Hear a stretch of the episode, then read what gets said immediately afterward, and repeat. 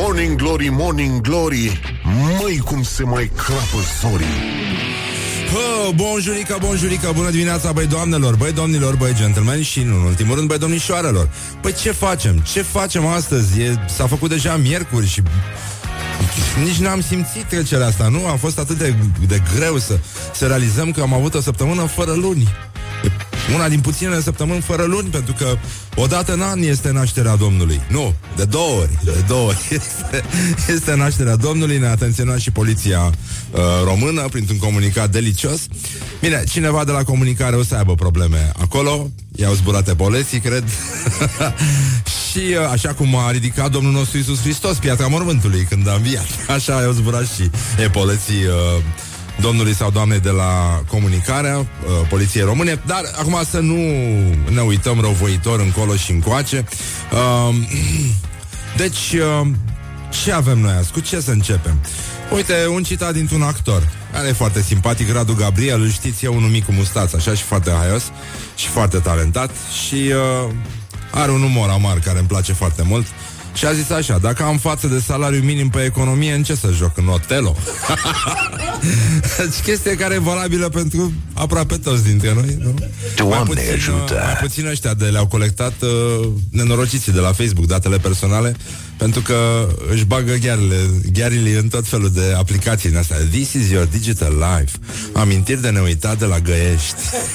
Îți dai seama ce date personale au colectat ăștia? Ce au aflat? Sunt niște narcisiști nenorociți. Trebuie să-și pună toată ziua poze doar cu ei. Ei când au fost acolo, ei când au fost dincolo, ei când au fost cu proasta aia. Și după... Și ce? Ah, da. E...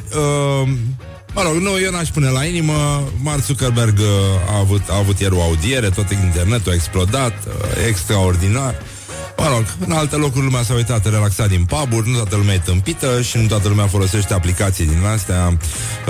Ceea ce vă dorim și dumneavoastră, noi suntem bine aici, nu ne-a colectat cineva datele, nu ne-a colectat la nimeni aici datele și, mă rog, ar fi sfârșitul lumii să ne conecteze ăștia datele, îți dai seama. Ce pot să afle în fond? Ce pot să afle? Că bem prosecco dimineața. Hai, iurea, spunem totul, nu e nimic. Bun, acum ca să vedeți cât de drăguți sunt românii și ce frumos sărbătoresc ei. Am văzut un post al lui Marian Godina despre sărbătorile frumoase din orășelul copiilor, provocate atât de Sfânta Sărbătoare a Nașterii Domnului, cum a spus poliția română, cât și de faptul că a fost vacanță. Și în orășelul copiilor, în Berceni, nu? În Berceni, orășelul copiilor din Berceni, era o scenă cu manifestări subumane, cum spune domnul Godină. Și de aici citez: nu doar că niște indivizi lipsiți de bun simț au transformat un loc destinat copiilor într-o groapă de gunoi, dar se pare că au existat și niște show-uri obscene care s-au derulat sub privirile a zeci de copii. Și mai spune domnul Godină: nu privi dacă abia ai mâncat. În descrierea acestui clip îl avem și noi? O să-l punem? Da, îl punem astăzi pe pagina de Facebook. Așa, pentru că într-adevăr, în acel clip, pe scenă, în fața copiilor, apare Floricica dansatoare, you know? Floricica dansatoare care dansează cu un băiat în training și cu șapcă și execută mișcări din astea specifice maneliștilor și foarte obscene, care mimează un act sexual.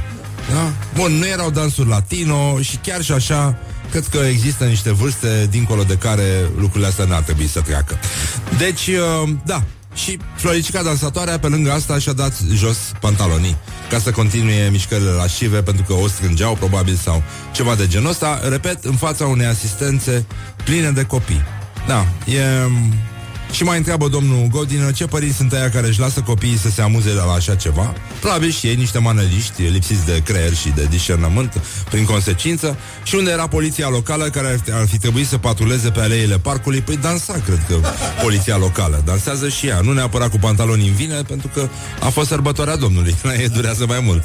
Nu, erau după cozonaj, după astea, da, sarmale și tot ce mai trebuie. Da, nasol moment, mișto colivă, ca să zic așa, pentru că afară vară, e primăvară, e superb, își revine și natura, nu știu dacă noi ne mai revenim, dar... Doamne ajută! Așa, de. În fine, sunt și vești extraordinare, conferința națională a industriei ospitalității. Uite, începe astăzi la Marriott. E foarte frumos, industrie avem, ospitalitate ceva mai puțin. Și tot în state, de exemplu, astăzi se celebrează ceva ce ne-a trebuit și nouă, deși la cât de rapidă este imbecilizarea omenirii, cred că nu se mai poate face mare lucru. Deci este un obicei anual care are un secol vechime și se numește National Book Mobile Day, adică ziua librăriilor mobile. Într-o vreme exista chestia asta și pe vremea noastră. Bine, mai de mult, pe vremea comuniștilor erau niște biblioteci, niște autobuze care erau mișto. Mă rog, e sanchi foarte fancy acum să citești cărți. Încă n-a devenit trendy să citești cărți. Încă n-au mai apărut fufele alea care își pun poze cu ele, știi, pe Instagram, cu cartea ținută invers în tren. Știi că sunt eu o specie de imbecile. Da, ei, așa, bun. Și... sunt biblioteci pe roți care merg în zone mai puțin accesibile sau în care cărțile ajung ceva mai greu, lucru care ne-a trebuit și nouă, dar, mă rog, noi privim înainte, o să revenim imediat și cu școala ajutătoare de presă și cu gloriosul zilei și că știm că românii își iubesc foarte, foarte mult proverbele. Uite, vești extraordinare, România și Antigua și Barbuda au convenit stabilirea de relații diplomatice. Bă, extraordinar. Era și momentul să întâmple ceva, nu... Așa nu mai ducea mult. Bun, acum, deci, în concluzie, începem să... Vreau să sparg liber, cum cânta și formația Regina. Și ne aducem aminte, apropo de chestia asta cu cărțile, că românii își iubesc foarte mult proverbele și ei știu că dacă n-ai carte, aștept să ți intre, Lenica. I want to break free. I want to break free.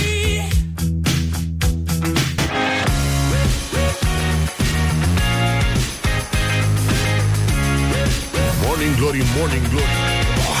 Acri sunt castraveciorii. Așa, mă rog, e dimineață, nu prea merge, n-am luat-o încă.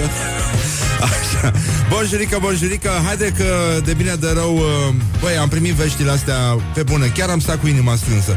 Era și păcat să nu intrăm în relații diplomatice serioase cu Antigua și Barbuda. E omenește, sunt lucruri care se construiesc greu, dar dificil.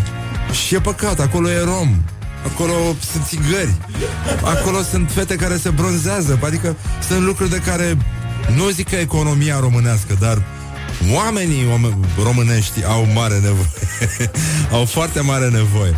Bine, gata, hai, lăsăm vrăjeala. Uite, ne aducem aminte că în 1961, parcă mi-aduc aminte, parcă văd că acum, în deschiderea unui show al lui John Lee Hooker, a cântat un băiat pe care îl chema, mă rog, avea ca nume de scenă Bob Dylan. Mare băiat. Da. E foarte bine. Dar ce urât a ajuns acum. Da. Da. E adevărat. Și cu nasul ăla, da. Așa, îi spunem la mulți ani lui basistul de la Rammstein, Oliver Riedel îl cheamă. Ca pe paharele astea din care bem noi. Da. Așa. Bine, și mai e o fată de la Catatonia care face 49 de ani. Păi că se țin bine ăștia, mă. De bine de rău, uite, suntem în viață cu toții. Bun, și ce mai facem? Hai să ne uităm un pic la... așa. Stați un pic, nu vă speriați. E totul sub control, aproape totul sub control. Bine, gloriosul zilei. Gloriosul zilei. Așa, bun. Deci, gloriosul zilei e... Unde am pus, mă, gloriosul zilei? Ce am făcut aici? Așa, sunt în ultimul hal. Încă e greu. Încă mi-e greu. Dar azi aducem un medic. După ora 9, vă recomand să ascultați. O să fie un dialog spumos, dar foarte savuros, cu un medic dermatolog, Cătălin Popescu se numește. Pare să fie foarte iubit de foarte multă lume. Deci ceva îi poate pielea, ca să zic așa. Bun, bine, râdem ca proștii de glumele noastre. Știu, și dăm și tiruri și râdem ca oligofrenul, mai ales eu. Așa, dar atât s-a putut. Bine, Bianca Drăgușanu a revenit, în cazul în care nu erați la curent. Domnule, totuși chiar cred că e important. Deci ați auzit spectacol de manele cu dansuri obscene în orășelul copiilor. Națiunea asta are toate șansele să ajungă total dilită la cap. Cum zicea doamna aia? M-a dilit? Sau, cum a zis? Doamna aia de la Ploiești, deputata notar. M-a babardit? Babardit? Nu babardit, altfel. În orice caz, da, la cap. Asta este. Deci, niște copii care se uită la dansuri lascive ale unor grobieni care nici măcar n-arată bine, că aia arată ca dracu, Floricica dansatoare. Zăi să mai aia se dezbrace pe scenă în fața copiilor cu un grobian în spatele ei care dansează în training. Bă, nu știu, e... Nația asta care umblă în training pe mine mă îngrijorează. Nu înțeleg oamenii în training. Paradit. Babardit. Paradit. Ah, paradit. Da, mă. Da, asta e. Paradită la cap. Asta este nația românească. Așa, o să avem și un videoreportaj de la Recorder foarte interesant despre cum au petrecut românii Paștele, pentru că știm ce au făcut românii. Ah, ca o consecință, în câteva mega-imajuri mi s-a relatat că românii au petrecut Paștele foarte bine. Și pe lângă faptul că au cumpărat ca nebunii tot felul de chestii, au epuizat și stocurile de hârtie igienică. Băi! Mâncați-aș! Așa. Deci, Bianca Drăgușanu, cică, ia, uite, vezi că suntem pe trendul ăsta cu Facebook, cu colectarea datelor personale, cu viața noastră digitală. E ceva de speriat, cum se implică până și fufele în viața digitală. Deci, a apărut și microînșelatul. Deci la microcomunități, microinfluenceri, nu? Microcheating, cred că ar trebui să numească, nu? Chestia asta. Așa. S-ar putea să te implici în microînșelat dacă te conectezi în privat cu cineva pe Facebook sau Instagram.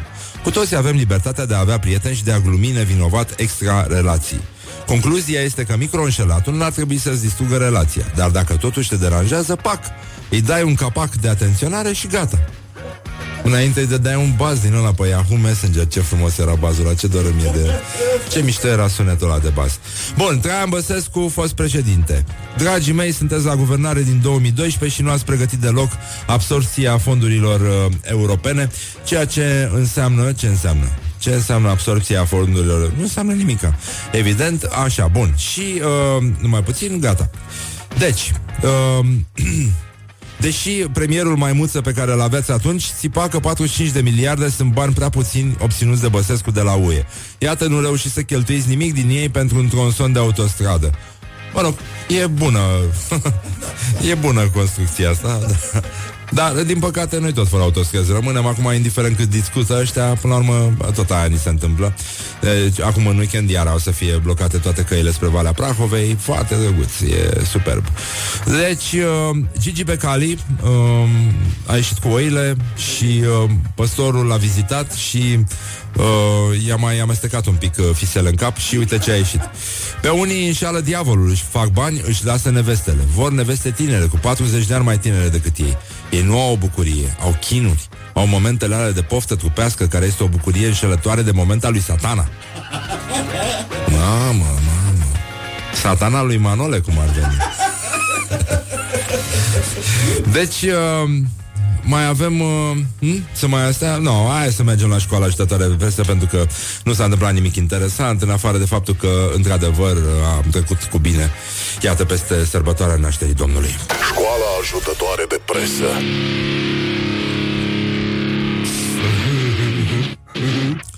Ei, așa, bun. Ce facem? Click.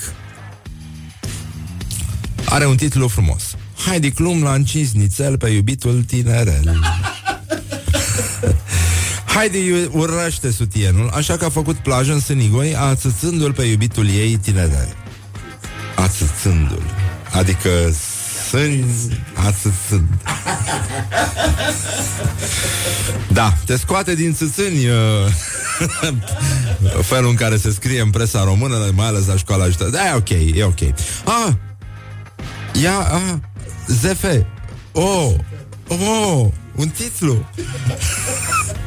Băi, dar cum era mai aia cu cele 14 de ieri? Mai ții minte? Cum era? Cum? A?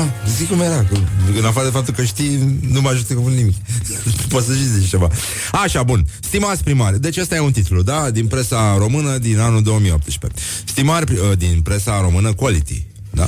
Stimați primari, șefi de consilii județene, autorități locale de toate tipurile. 2 puncte. Dacă nu întindeți covorul roșu investitorilor, indiferent că sunt străini sau români, dacă nu mergeți voi după ei să-i găsiți, orașele și zonele voastre vor ajunge o ruină din care tinerii vor fugi. Pe cei din București nu-i interesează de voi. E o altă... e o altă mostră. Băi, dar cum pot ăștia să-și omoare articolul încă din titlu? Adică ce mai poți să mai spui după asta? Gata, s-a terminat. E bine să... Băi, citești titlul și ești mulțumit. Pleci mulțumit mai departe. Așa, e un fel de fast food. Andreea Cosma. Ah, asta e doamna Cosma, care a spus că a fost paradită, da. Are priză la fotbaliști. A fost cu mult timp cu Gabi Iancu, fost jucător la Viitorul și la FCSB. În adevărul avem chestia asta. Și acum urmează să facă nunta cu Gabi Matei, 28 de ani. Ea are 43. Dar văd că începe un trend interesant, a spune, de care feministele ar trebui să fie mulțumite. Coleg de echipă cu fostul ei iubit. Acesta evoluează la... o formă din Polonia, nu e cum se pronunță așa ceva, care a încheiat sezonul pe penultimul loc, ceea ce nu înseamnă foarte mulți bani, nu? Aș zice, adică aș fi puțin îngrijorat, dar mă rog, el e tânăr, are toată viața înainte, cum ar veni. Da. Și... Deci ăștia doi sunt colegi la aceeași echipă și amândoi au avut o relație cu Andreea Cosma și, în fine, da, asta anunță o chestie interesantă, că toată lumea privește cu ochi buni sau cu permisivitate faptul că un bărbat umblă cu una mai tânără, dar invers pare ciudat, e așa o chestie, mama, dracu, perversa, naibii, uite cum, e aberantă chestia asta și urât așa, de țață proastă, nu? Ceea ce e România la cap. E o țață, da. Așa, 7 motive să nu mai consum lapte niciodată, nici dacă mor de foame. Unica. Aoleu, unica care contează e mintea ta. Să mor tu, ar spune un manelist. Cum adică? Să nu consum lapte niciodată? Da, băi, nu știu, pe bune. De ce? Totul trebuie să fie așa de categoric, așa, nu mai există nuanțe, nu mai putem să ne relaxăm un pic. Mai, frate, nu știu, pe bune, deci lumea ori nu bea destul, ori nu bea ce trebuie. Și a pierdut și simțul umorului. Bă, ce cafea oribilă. Așa. Bun, deci, în secțiunea Limba catifelată mult aduce, hai să vedem... Tudorel Toader s-a ținut de cuvânt. Știri pe surse. Tăriceanu atacă fără milă Comisia Europeană. Are o responsabilitate. Nu-mi imaginez că își va asuma. Scrie evenimentul zilei. N-are nicio... Eu cred că e pe bune. Ei slujesc adevărul și lucrează pentru... Da. Ioan Aurel Pop, un rafinat erudit la președinția Academiei Române. Asta e o limbă... Mamă. De aici până în Barbados, așa. Că tot am stabilit relațiile diplomatice cu ei. Da, mă, și Antigua și Barbados. Ce frumos. E foarte bine. Adică să avem relații diplomatice cu toate statele insulă din zona Caraibelor. Da, frate, pentru că o să avem din ce în ce mai mulți milionari nefericiți fugiți acolo și trebuie să avem grijă de ei, să nu plece printre străini, așa, complet printre străini. Bine, gata, lăsăm vrăjeala acum și ne uităm un pic la ce au căutat românii pe Google și postările zilei, da, e foarte bine. Imediat. Barcelona. Păi da, au pierdut ca niște cârpe. Dar au și fost puțin furați așa, nu? Dar au și jucat prost. Da, ok. Mia Khalifa, o actriță porno care a ajuns să analizeze meciuri din NBA, a primit amenințări din partea ISIS și, a început o nouă viață. Da, e bine, asta e, da. Despacito a fost șters. O formă de justiție. Da, bine, l-au pus la loc, dar oricum până ajunge iar la 5 miliarde e complicat. Dar ce preocupări au ăștia, mă, ce... Nu? Și Despacito. Totuși, dacă te gândești la Gangnam Style... Totuși, Despacito e Beethoven. E departe, e Bruckner, e... Nu, e... Da, Șostacovici. Pe lângă Andreea Cosma a fost cerută în căsătorie, 42 de ani, mă rog, el 28 de ani. Ok, foarte drăguț, bravo, să fie fericiți. Așa. Și 10 aprilie este ziua care va marca oprirea alimentării cu energie termică în București. Ce facem acum? Deci avem, mamă, câte zile peste 20 de grade Celsius? 3, minus 3, minimum 3 zile. Mamă. Mamă, ce căldură vine. E nenorocire mare, e nenorocire. Bun, revenim imediat cu aceste înregistrări de la acum, au petrecut românii Paștele, pentru să vedeți grobianismul a ajuns la esență, pentru că ne lăudăm cu sărbătorile noastre și mamă. Dar asta că s-a terminat hârtia igienică de la Mega, mi se pare un semn bun. Dai și o știre de la Hat. Morning Glory, Morning Glory, ce ochi roșii au sudorii. Așa, da, bonjurică, am intrat din nou în direct cu Morning, am intrat pe naiba. N-am intrat nicăieri, frate, eram aici. Numai minciuni, numai prostii. Da, așa, bun, deci România evlavioasă, România asta care de fiecare Paște își spune veniți de luați mardeală. Sunt băieții ăștia care se duc la înviere ca să îi scoale din morți pe alții sau să-i trimită înapoi. Bun, deci e o Românie sordidă, o Românie urâțică. Spre deosebire de ce ne place nouă să transmitem unii despre alții. Și de asta s-au ocupat niște băieți foarte mișto de la Recorder, pe care noi admirăm foarte mult. E vorba de domnul Delcea, da, care a făcut un reportaj despre cum arată noaptea de Paște transmisă de utilizatori. Pentru că oamenii merg cu telefonul mobil și fiecare încearcă să arate lumea în care trăiește așa cum e ea și mai ales să se pună bine în valoare, să facă miștouri grobiene, să eventual să și agreseze, să își arate lănțucul de aur, să își arate mașina, să își arate bunurile prețioase pe care le-a obținut muncind ca un animal în afara țării și care, iată, nu folosesc la mare lucru pentru că atmosfera este irrespirabilă. Și vă recomandăm să vă uitați la acest film făcut de... Corneliu Delcea îl cheamă, nu? Cum? Cristi? Ah, scuză-mă, da. Așa. Cristi Delcea...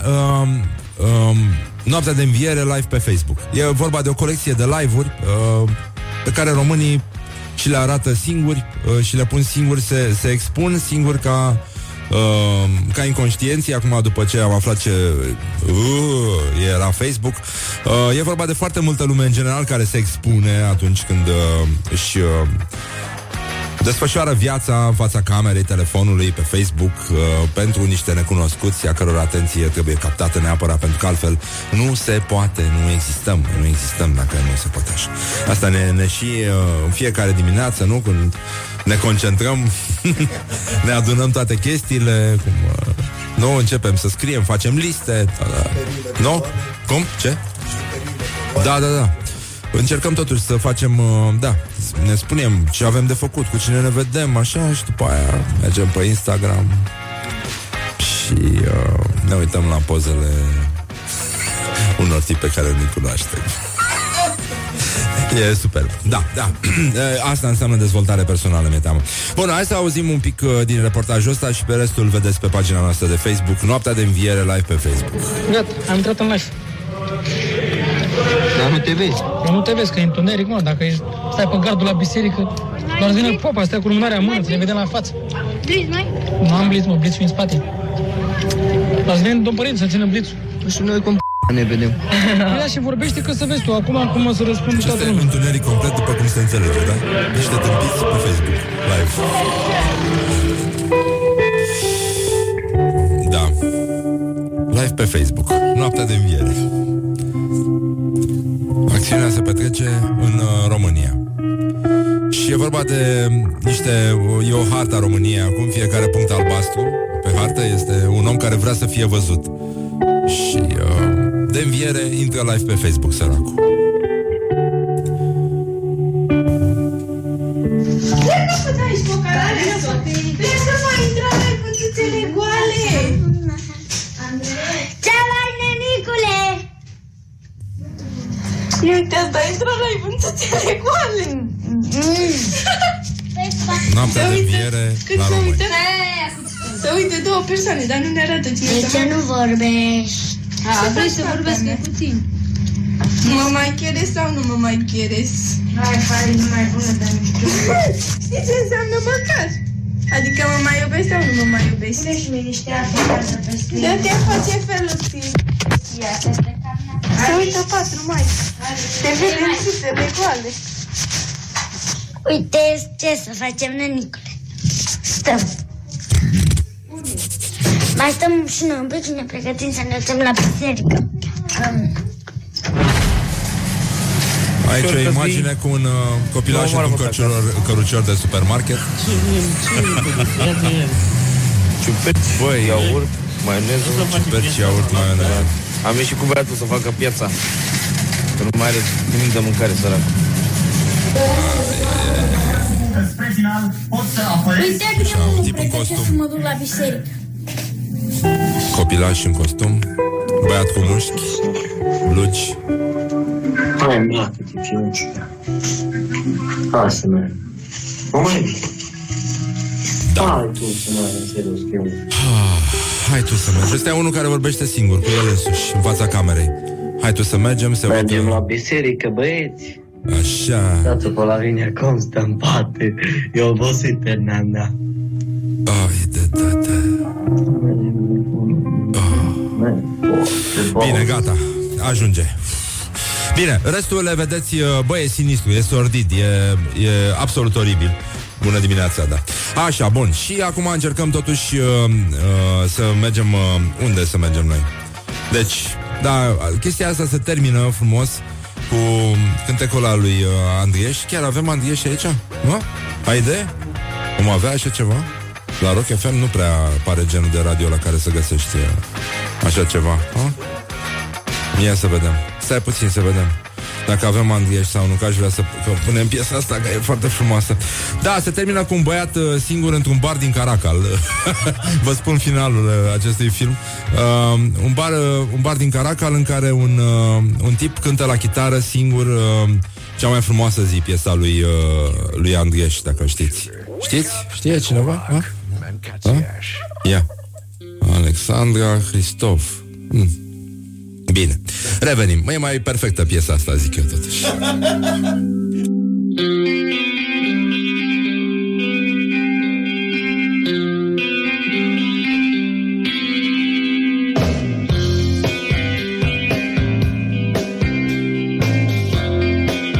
Morning Glory, Morning Glory. Dă cu spray la subțiorii. Așa, bonjurică, bonjurică, 50 de minute peste ora 7 și 5 minute. Ce ușor trece timpul când te distrezi la Morning Glory, Morning Glory. Este o zi extraordinară, de fapt a 101-a zi a anului. Mai sunt 264, imediat v-ați dat seama, sunteți foarte isteți. Deci, felicitări încă o dată tuturor celor implicați în acest proiect. Și acum vorbim din nou despre frații noștri români care au avut o surpriză, în afară de faptul că în orășelul copiilor din Berceni niște grobieni au făcut dansuri obscene în fața copilașilor, care au niște părinți care, în mod normal, nu sunt pregătiți pentru a deveni așa ceva, și la fel ca foarte multă lume care, fără discernământ, care face copii și nu știe ce să mai facă după aia cu ei. Deci, da, show-uri obscene, dansuri din buric, băieți în training din ăștia grăsuți, știi cum sunt maneliștii, așa, ușor plinuți, dar expresivi, cum ar veni, cu șapcă toți, că dacă ai șapcă ești expresiv. N-ai nicio treabă. Așa au dansat în fața copiilor, nu i-a luat nimeni de acolo, n-a venit nici poliția locală, care era ocupată cu... să vedem cu ce e ocupată poliția locală, Vremea Nouă, județul Vaslui, da? Eu doar vă citesc și voi vedeți ce concluzie aveți. Polițist de la rutieră trosnit cu pumnul în față de un interlop beat mangă. Deci, o valorizare? Avem o valorizare? Avem. Troznit. Troznit e un pic de admirație, nu? Față de interlop. Bun. Circ. Puncte de suspensie. În timp ce mai mulți polițiști făceau cercetări în cazul unui accident provocat de un șofer mort de beat care a dărâmat o troiță... Ce relevanță are că a dărâmat o troiță? Da. Așa.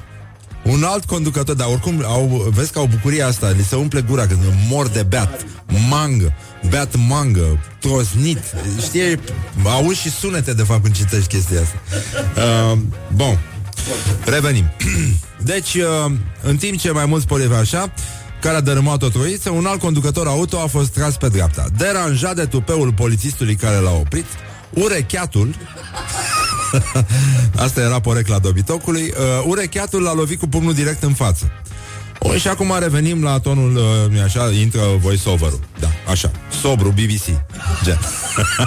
Un polițist de la biroul rutier Bârlad, Lucian Trandafir, care se afla la un accident, a fost bătut de un individ mort de beat, care circula, al doilea, deci erau doi, ăla cu troița și mai era și ăsta, care circula cu mașina prin zonă. Asta e. Supărat că a fost oprit de polițist pentru control, Răzvan Silviu Tudorancea, de 37 de ani, zis și urecheatul, oare de ce? S-a luat la ceartă cu agentul de la rutieră, l-a jignit și a tras un pumn direct în față. Agentul, luat prin surprindere, s-a prăbușit lat la pământ. Ce înseamnă beția de cuvinte, totuși, în presa locală, chiar dacă e din Vaslui. Bețivanul agresiv a fost imediat încătușat de colegii polițistului și dus la spital, unde i s-au recoltat probe de sânge pentru determinarea alcoolemiei. E foarte corect până aici. Dar vedeți ce bucurie așa, adică totuși în scena asta eu, nu, ultragiu, nu se numește ultragiu? Adus organului, da? Ultragiu, da. Băi, nasol să îi bate interlopii pe polițiști. Și e nasol ca polițiștii să uite la o scenă pe care dansează niște grobieni dansuri lascive în fața unei asistențe formate din copii. Asta mi se pare la fel de nasol. E ca și cum poliția ar lua de 2 ori pumni în față, iar noi de mai multe ori dublu față decât iau, pentru că asta facem și noi. Ați auzit mai devreme, vă recomandăm să vă uitați pe pagina noastră de Facebook, să vedeți reportajul lui Cristi Delcea de la Recorder despre noaptea de înviere la români. E o România din asta sordidă, urâțică, dornică să fie văzută. Din păcate nu prea are ce arăta, nici minte, nici lucruri frumoase. Discursul este așa și din păcate concluzia, mă rog, e că nu prea avem cum să ne mai facem bine. Că ți se pare că există speranță, că se mai poate întâmpla ceva, dar după ce citești mizeriile astea, e destul de greu să-ți mai treacă. E, în orice caz, avem vești bune din Prag, avem vești extraordinare. Un preot a instalat un tonomat de ce anume? Ia să vedem, dacă ghiciți voi acum. Băi, mișcă-te, stai puțin. O secundică, să rezolvăm chestiile pe aici, că e greu de tot.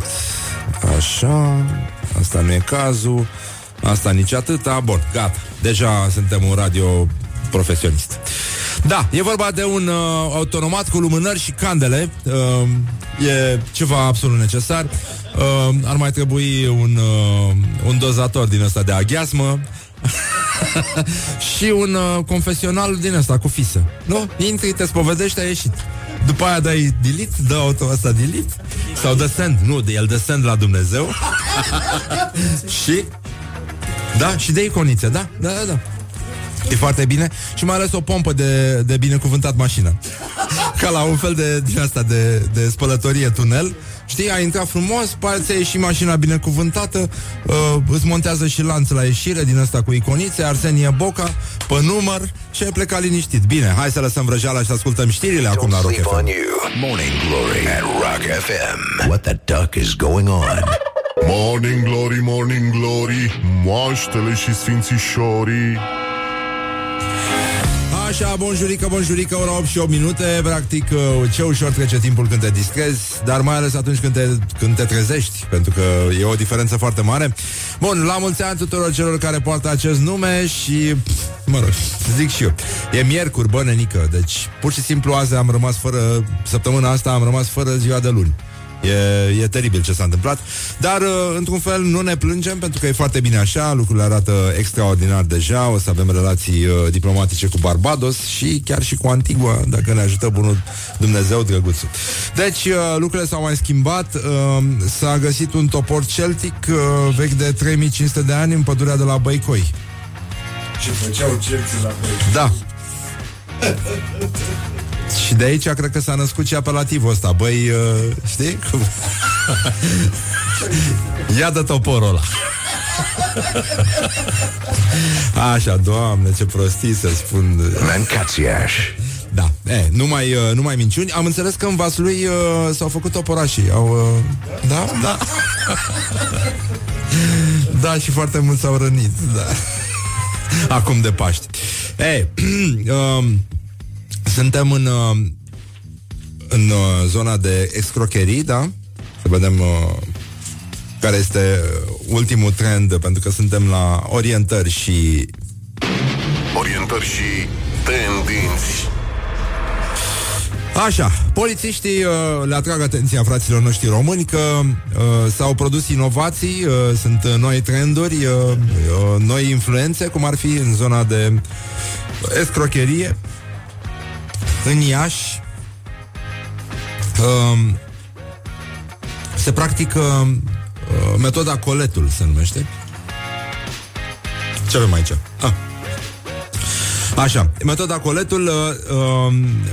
E vorba de vânzători, mă rog, oamenii se dau drept comisionari care aduc pachete din partea rudelor aflate în străinătate și, mă rog, dacă aveți de primit ceva de acolo, încercați să verificați dacă, mă rog, chiar vine de acolo, pentru că asta e șmecheria. Trimiți și SMS-uri și, mă rog, oamenii evident trebuie să trimite niște bani ca să intre în posesia chestiilor. Lucruri nu neapărat foarte noi, dar proaspete, ca să zic așa. În orice caz, la orientări și tendinți avem o chestie foarte tare. Uber a pierdut la Curtea de Justiție a Uniunii Europene procesul cu Franța și statele membre pot interzice și sancționa penal exercitarea ilegală activității de transport cu ceea ce s-a numit Uber Pop. Deci e... A? Da, mă rog, e o aplicație în care un individ își pune mașina la dispoziție și transportă alți indivizi contra cost și... mă rog, Uber ia banii, gen. Da, e foarte șmecheră treaba asta, mi se pare o idee foarte bună, dar în orice caz e o formă de destul de și periculoasă în fond. Adică să te urci în mașină cu oricine. Eu încă... Nu știu, cred că din 10 șoferi de Uber care am mers vreodată, nu am Uber, nu-mi place Uber, doi erau capabili să conducă și aveau și habar de orașul prin care merg. Altfel, oamenii nu își dezlipesc ochii din aplicația aia, din navigație și e destul de nasol. Adică e foarte nasol, nu destul de nasol. Bun, deci în Franța Uber are foarte mari probleme. E posibil să aibă și în alte țări ale Uniunii Europene, pentru că e și urmărit penal Uber France, da, pentru genul ăsta de glume. Și hai să vedem. E vorba de o cursă, nu? Arctică, Yukon. Să mai vorbim un pic și de lucruri frumoase, de băutură, de exemplu.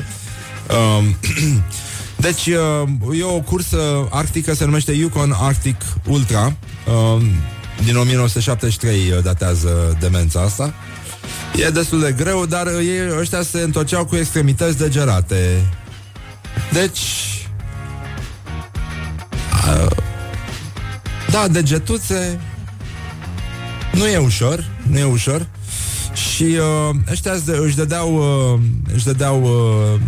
degetele. Le dădeau la un băiat să le taie în zonă. Băi, nenică, e cumplit. Da, e nino. Și mă rog, e unul acum 483 de kilometri are cursa asta.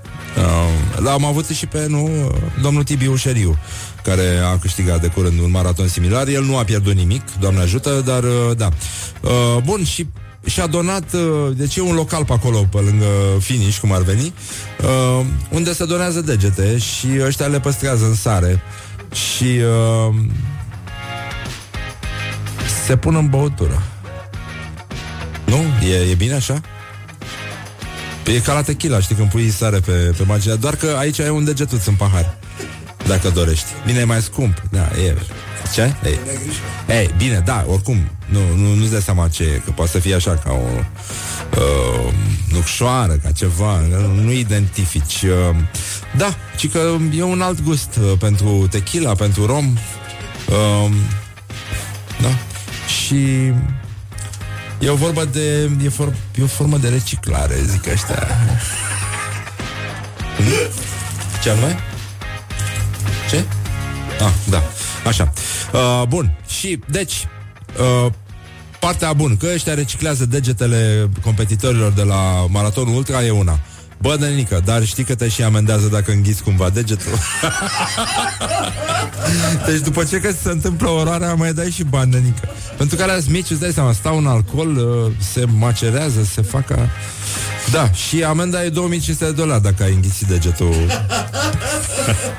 Nu e...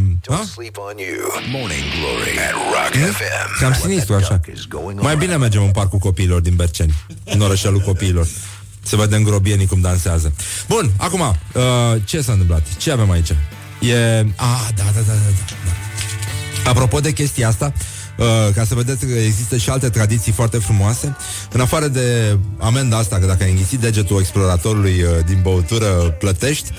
Ei, sunt și la noi în Europa tradiții la fel de frumoase. Azi e ziua acestui fel de mâncare numit fondue. Dacă ați mâncat, dacă ați servit, e ceva foarte bun, brânză topită în care bagi pâine. Mă rog, nu e ceva, bine, bagi și cartofi, poți să bagi ce vrei tu.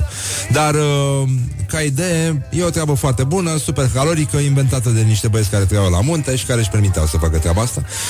E, și în Elveția există acest obicei foarte frumos, spre deosebire de ce se întâmplă la... în zonele mai arctice, așa, de a plăti dacă scapi o bucățică de pâine, pentru că ai niște crutoane pe care le înmoi în brânză cu niște furcuțe, așa, și dacă ți-a scăpat bucățica de pâine în brânză, trebuie să dai o sticlă de kirș. E, uite că totuși ne înțelegem. Vedeți că de bine de rău încercăm să ajungem undeva la mijloc. Bun, astăzi, după ora 9, rămâneți cu noi, pentru că avem invitat un medic dermatolog, foarte mișto, domnul Cătălin Popescu se numește, un medic cu foarte mult umor și cu informații foarte mișto. O să vorbim despre organe mari, în general. Să vedem cine are organul mai mare și mai mare și mai mare și mai mare. Morning Glory, Morning Glory, rațele și vânătorii. Așa, bonjurică, bonjurică. Să vedem ce au mai căutat românii pe Google. Ce au căutat? Barcelona. Barcelona a luat bătăiță, ceea ce nu e foarte bine, dar se mai întâmplă în viața asta. Bun, și am văzut că a mai luat bătăiță și un polițist de la rutier. Am încercat puțin mai devreme să vorbim cu domnul Marian Godina despre ce a văzut el în orășelul copiilor. Orori de Paști. Da, știm că românii sunt un popor ipocrit, deci nu ne facem foarte mari griji. Așa, Horia, ai zis că mi-ai adus niște știri. Păi unde sunt? Păi nu, unde sunt? Aia zic, unde sunt? Așa, astea erau, da. Deci, în primele 2 luni din acest binecuvântat an de la Dumnezeu, românii au cheltuit 28 de miliarde de lei, dintre care, hai să vedem, câte s-au dus pe mâncare, băutură și tutun? 11 miliarde, nenică.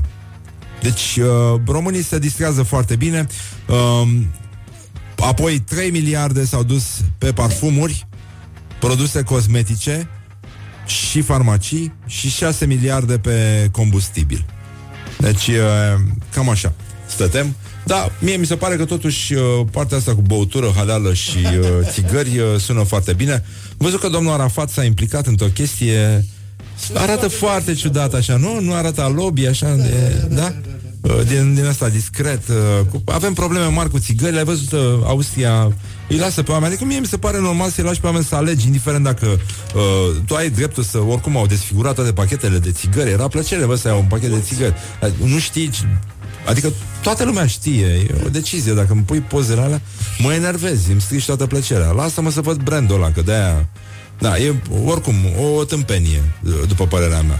Oamenii nu se lasă de fumat că pui tu poze tâmpite. Adică e cu totul și cu totul altceva. Și unii nu se lasă de fumat nici după ce se îmbolnăvesc. Adică atât de gravă e problema cu specia umană. Deci de asta cred că e mai bine să păstrăm liberul arbitru, pentru că nu suntem la grădiniță și oricum, dacă toți intervenim așa să ajustăm realitatea, o să ajungem ca în filmele astea frumoase și corecte politic, în care nu mai putem să spunem nimic, nu mai putem să facem nimic, nu mai putem să deranjăm, nu mai putem să... Da? Adică riscăm să rămânem fără maneliști în ritmul ăsta, ceea ce ar fi foarte, foarte păcat. Bine, deci a dat domnul Dragnea una bună astăzi la gloriosul zilei. Sună foarte logic așa, adică nu e, n-am făcut mișto, chiar e bine punctat momentul. Gloriosul zilei. Deci, domnul Dragnea, referindu-se la modul în care a fost audiat Coldea de către Comisia SRI, a zis așa: dacă citești și pleci, aia nu e audiere, e seminar. Hai că e mișto, a fost bună. What the duck is going on? Bun, și preferatul nostru de astăzi este actorul Radu Gabriel. E un tip micuț așa cu mustață și foarte, foarte hâtu. Da, e și profesor, da, da. Ce predă? Sudură? No. Bun, și zice domnul Radu Gabriel că dacă am un salariu, dacă am față de salariu minim pe economie, în ce să joc? În Otelo? E destul de corect așa, adică aproape perfect de corect. Băi, dar găsisem una din Iuliana, nu știu ce am făcut, m-am zăpăcit. Nu mă simt bine astăzi, ca să știți. De-aia sunt așa de varză, adică sunt mai varză decât de obicei, dar astăzi nu, hai să încercăm așa. Poate o ia așa. Așa, Doamne ajută. Bun. Deci, bun, vă recomandăm invitatul nostru de astăzi, da, peste o jumătate de oră vorbim despre pielea mea. Rubrica Ce pielea mea. Avem invitat un medic dermatolog foarte mișto, am văzut că a avut reacții foarte frumoase, toată lumea îl iubește și, mă rog, și pe soția lui, da, cu respect, da, sigur, da. Așa, da, da, care și ea e tot medic stomatolog, mai de capul meu, era să spun și enterolog, fiecare cu problemele lui. Bun, dermatolog, scuze. Deci, astăzi la meciul declarațiilor avem fotbal, sport, natură, sănătate. E vorba de Laurențiu Regenkampf, așa, Reghe, pentru prieteni. Și domnul Ionel Dănciulescu, ăsta ce e? E fotbalist? Da? Așa. Bun. Și domnul Reghe, Nea Reghe, cum spun copii, domnul Nea Reghe. Da. A? Mister Reghe. Așa a zis, în afară de faptului că nu ne-am calificat, am reușit tot ce ne-am propus. Doamne ajută!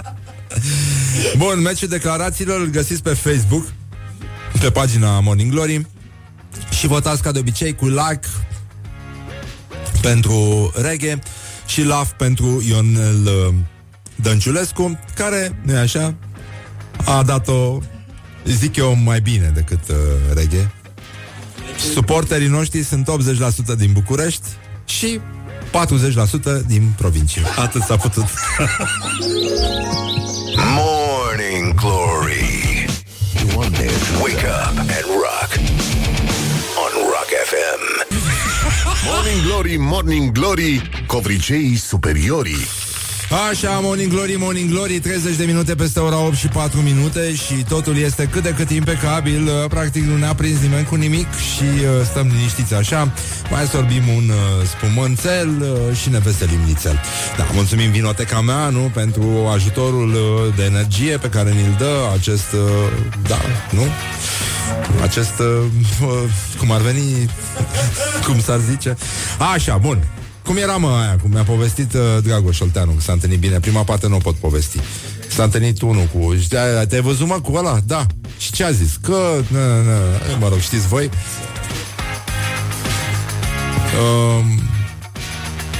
Că așa și pe dincolo, că o fi copății. Dar mai era, știi, partea asta la altă, care ține loc de orice limba română, dar nu se poate spune pe post. Așa, bun, Glorie, meciul declarațiilor astăzi, încă o dată, Laurențiu, zis Mr. Reghe, în afara faptului că nu ne-am calificat, am reușit tot ce ne-am propus, și domnul Ionel Dănciulescu, suporterii noștri sunt 80% din București și 40% din provincie. Bravo lor, e foarte bine că au mulți suporteri, mai mulți decât alte echipe.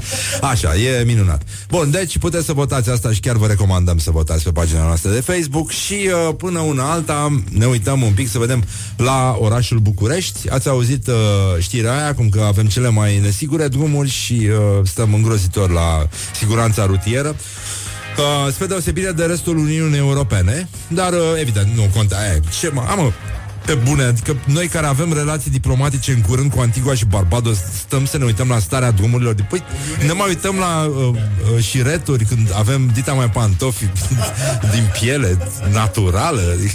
Ce bă, vinilin mai găsești, un vinilin de stepă din asta crescut în curte, dar vinilinul sălbatic, ăla pur, autentic, dacic, românesc, este puiul ăla de vinilin, parcă îl vezi așa.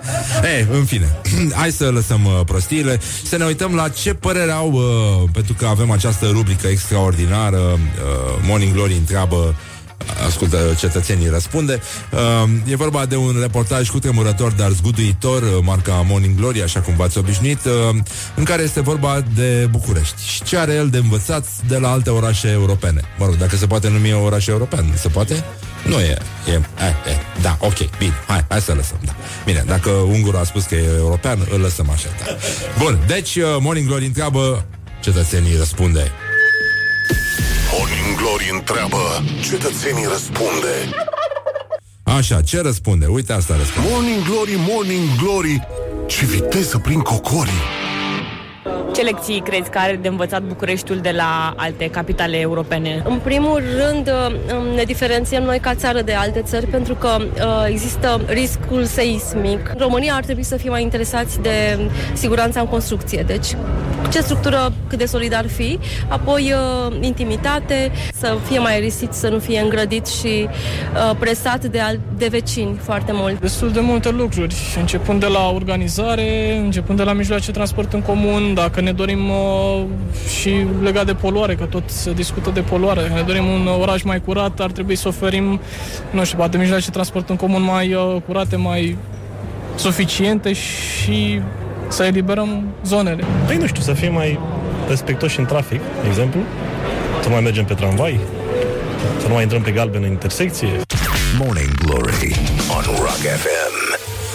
Așa, în contextul ăsta al Paștelui, în care românii iarăși au ridicat fustele, indiferent de sex, și-au pus poalele în cap, cum ar veni, și l-au slăvit pe Domnul, cum ar veni, făcând mici grătare, deranjându-i pe alții, agresând, proliferând tot felul de scene, obscenități în fața copiilor. Mă rog, lucrurile sunt scăpate total de sub control, dar asta e o altă poveste.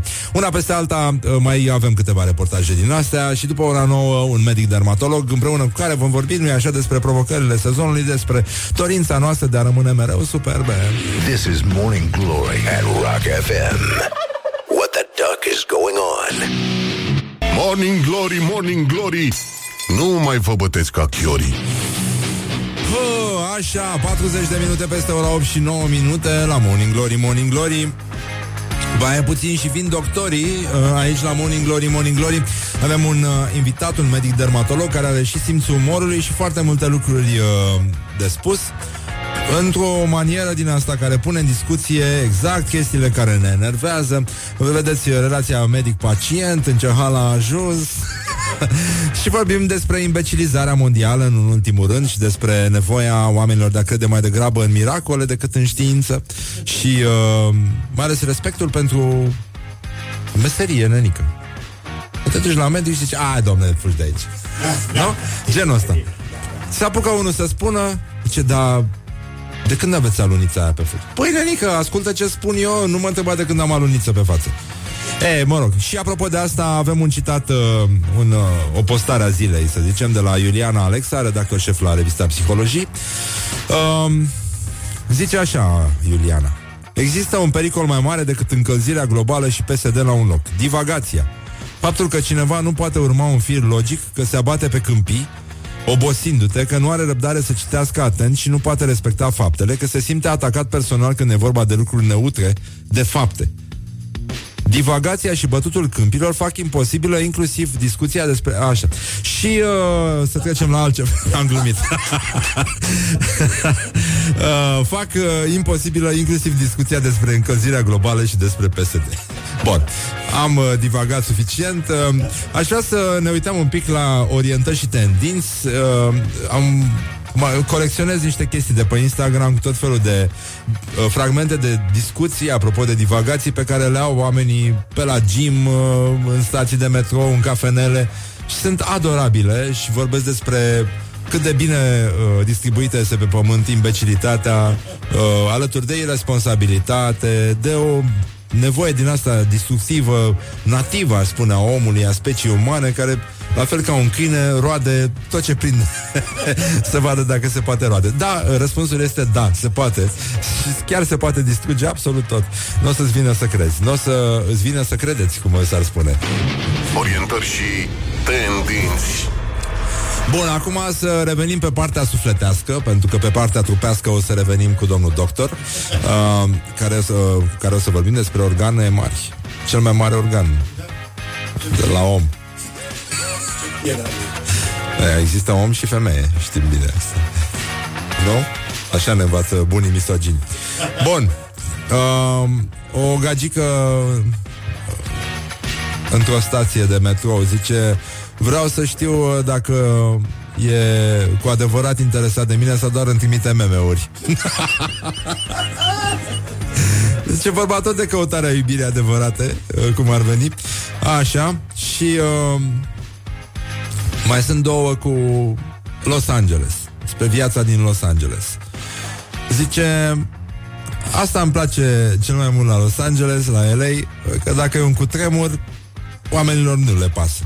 Dar dacă dispare ceva, dacă nu se găsește ceva la Whole Foods, e o tragedie, cu adevărat.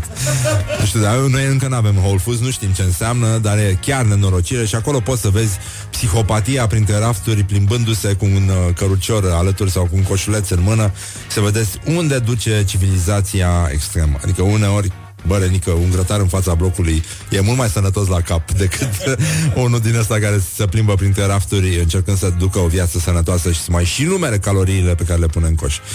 Așa, Nino, bun. Și încă una foarte mișto, tot din LA, și că adevăratul motiv pentru care există traficul ăsta în oraș este că nimeni nu are de fapt slujbe, joburi reale.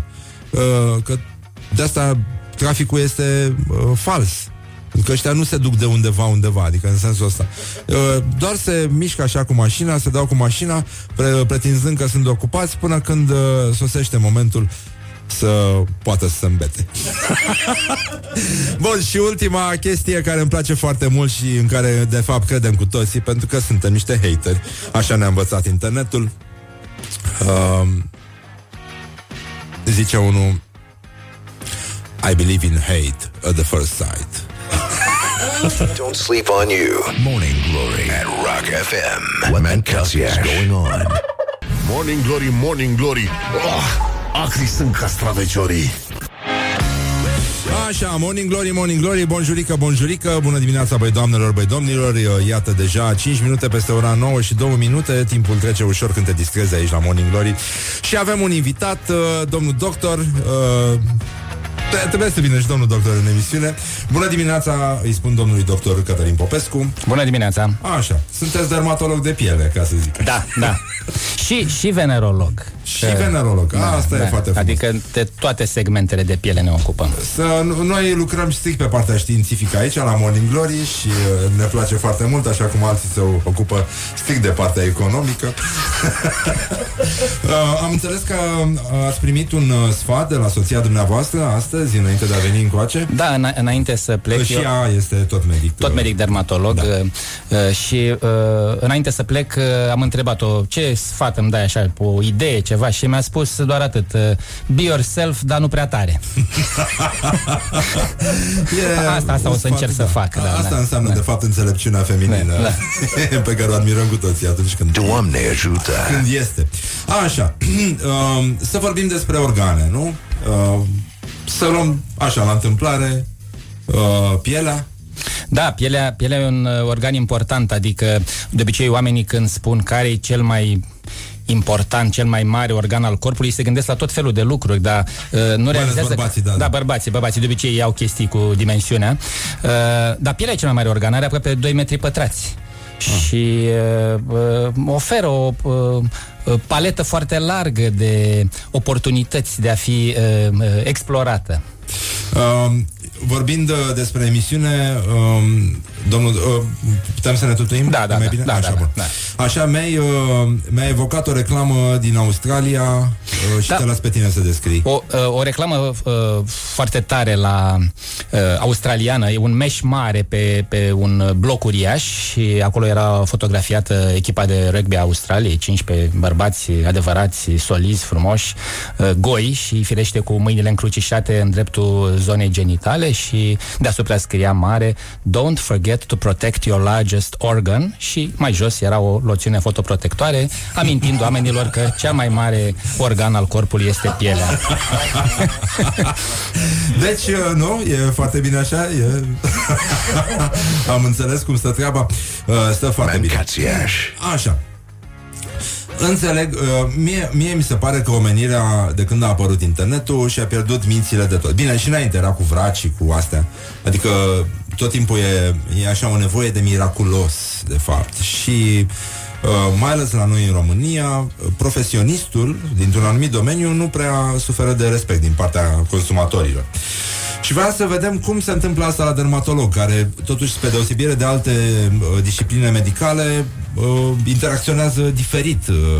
Nu știu cum e calculată rata de succes, ce așteaptă oamenii de la un dermatolog. Mie mi se pare foarte mișto, cu atât mai mult cu cât toată lumea are mâncărimi din când în când. Da, da, da. E interesant faptul că în mentalul popular există ideea că, doamne, dermatologii așa nu prea fac nimic, ei nu prea rezolvă, te duci, îți iau și banii și nici nu te pricep să te rezolve. Adevărul e că dermatologia nu are rate de succes terapeutic mai mici decât alte specialități, doar că la dermatologie eșecul, e adevărat, și succesul se văd, nu poți să păcălești pacientul. Așa, dacă ai ceva la ficat, pui mâna, palpezi, faci o ecografie, doamne, e mai bine, ficatul e mai bine, puteți să beți un păhărel. La dermatologie nu prea e cum să-i spui că e bine dacă nu e bine. A fost unul care s-a și semnat pe un ficat pe care l-a transplantat un medic. Și dermatologia, într-adevăr, presupune o interacțiune specială, pentru că dacă ești un dermatolog rezonabil de bun, rezonabil de bun, să știi că nu sunt foarte mulți, totuși, poți să-ți dai seama despre ce boală e vorba într-un timp foarte scurt și riști să devii victima propriei tale eficiențe. Pentru că dacă te uiți la un om preț de 10 secunde și pentru mulți dintre pacienți e suficient ca să pui diagnosticul și îi spui repede, uite, ai boala asta și tratează-te cu chestia asta, pare o treabă neserioasă. Mai ales, cum spuneai, în lumea asta a internetului, în care toată lumea are un device. Deja să porți stetoscop de gât e puțin... Ești mult mai credibil. Da. Da. No? Da, nici stetoscop nu se mai poartă. Acum ai un ecograf, tot felul de... Trebuie să ai o sculă, ceva care să îți valideze raționamentul. Adică omul... Ești în privat, nici nu te crede. De ce să plătesc consultația? Doar s-a uitat la mine. Cam așa se întâmplă. Da, nu mi-a făcut nimic. Nu mi-a făcut nimic, da.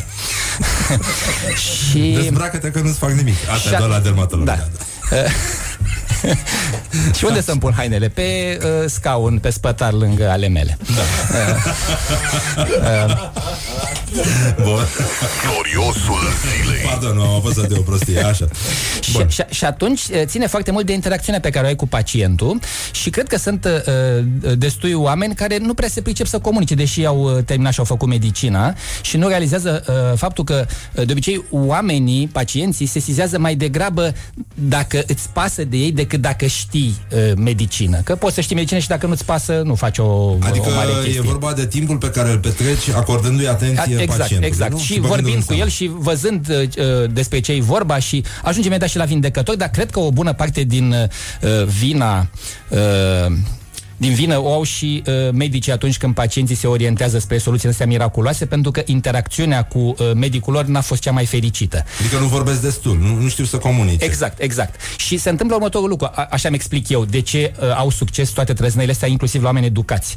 Tu, ca medic, ești foarte rigid, de multe ori prin educație ai fost învățat să fii și puțin paternalist cu pacient. Dom'le, asta ai, cu asta te tratezi, nu poate fi pusă la îndoială ideea mea. Îi comunici asta și nu prea-ți pasă ce se întâmplă mai departe, pe principiu că el a plătit consultația, o să-și cumpere rețeta de la farmacie și așa mai departe. Așa. Pe când la vindecători, în general, cred că sunt autoselectați personalități mai extrovertite, așa, puțin histrionice, și aia trebuie să convingă, că ei trebuie să vândă o cremă din gândaci, o trăznaie. Deci dacă nu ești convingător, nu poți să vinzi trăznaia aia. Plus grăsimea de bursuc. Da, e... da, care... Se știe. Se știe. E folosită de armata sovietică în vindecări miraculoase. Dar acum... vorbim de ceva care seamănă cu empatia, dar de fapt oamenii cred că au mai degrabă nevoie de terapie, au nevoie să meargă, să vorbească, să-i asculte cineva, să le spună ce părere a avut despre boala lor și o mătușă de la țară, da, și duhovnicul. Adevărat. Adică sunt e o chestie comunitară boala la România, și da, nu e da, doar a ta, da, e o chestie, da, care privește, da, toți oamenii din jurul tău.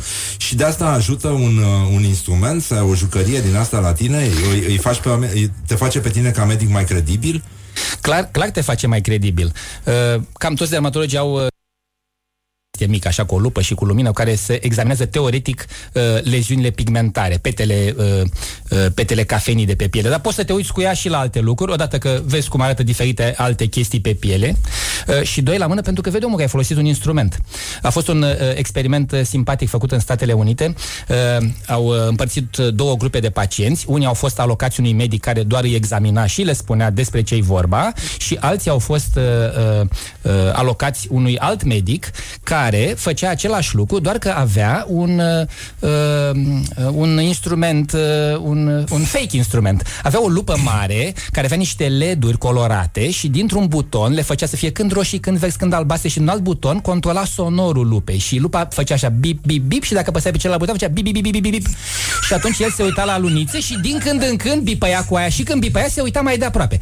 Când au ieșit și i-a întrebat, domnule, cum a fost? Bineînțeles că ăla care a avut lupa a fost nota 10+, plus, like, share, tot.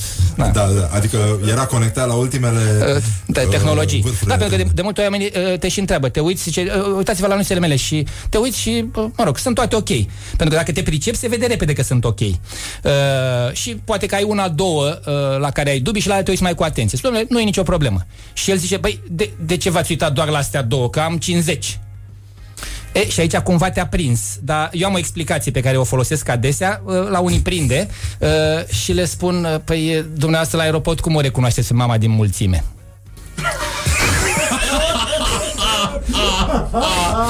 E adevărat că poate că nu e un semn de modestie, că dacă ai recunoaște cu precizie cu care se cunoști mama, probabil că ai fi într-adevăr foarte bun, dar cum s-ar zice aici la noi, Morning Glory, Morning Glory, tu o mai iubești pe Flori? Așa, un fel de din dragoste pentru alunițe, nu alinuțe. Da. Așa, o să revenim cu domnul doctor Cătălin Popescu aici și să explorăm puțin legătura dintre o anumită specie de păduchi și chitariști. Pe un subiect de rock and roll. Dar luăm o mică pauză, ascultăm un cântec de chitară. Revenim ca să vă mai ferbem un pic. Și apropo, sunt ok alunițele ascultătorilor? Eu zic că sunt. Sunt, da? Sunt. Da. Îi recunoaștem din mulțime, oricum. Da. Bine, ne vedem imediat, băi, chitariștii. This is Morning Glory at Rock FM. What the duck is going on? Morning Glory, Morning Glory, nu mai vă bătesc ca chiorii. Așa, lăsând vrăjeala acum, băie, Morning Glory, Morning Glory, 20 de minute peste ora 9 și 1 minut. Ce ușor trece timpul când te distrezi aici la Morning Glory. Avem invitat un medic, nu orice fel de medic, e un medic dermatolog, Cătălin Popescu se numește. Am vorbit mai devreme despre neîncrederea pacienților în medic și despre felul în care ei se uită la device-uri. Toată lumea are nevoie de un alt tip de validare decât știința omului, că nu trebuie foarte mult. Așa, și ia să vedem, ăștia care au fost mai dacă n-ați prins toată conversația de mai devreme, era o comparație între un medic care nu avea niciun instrument de examinare și unul care îi luaseră o lupă de la chinezi cu luminițe, care făcea bi-bi-bi-bi-bi-bi-bi-bi, și ăla cu lupa de la chinezi a fost mult mai credibil la evaluarea pacienților decât medicul care i-a examinat pur și simplu și le-a spus ce boală au, dacă au. Așa, Ce fac pacienții după ce vin la medic? Se mai duc la un second opinion, la un vraci? Sau cum funcționează românii? Sau dacă noi suntem speciali aici? Sunt românii speciali? Nu, cred că suntem speciali. Sau nu foarte speciali.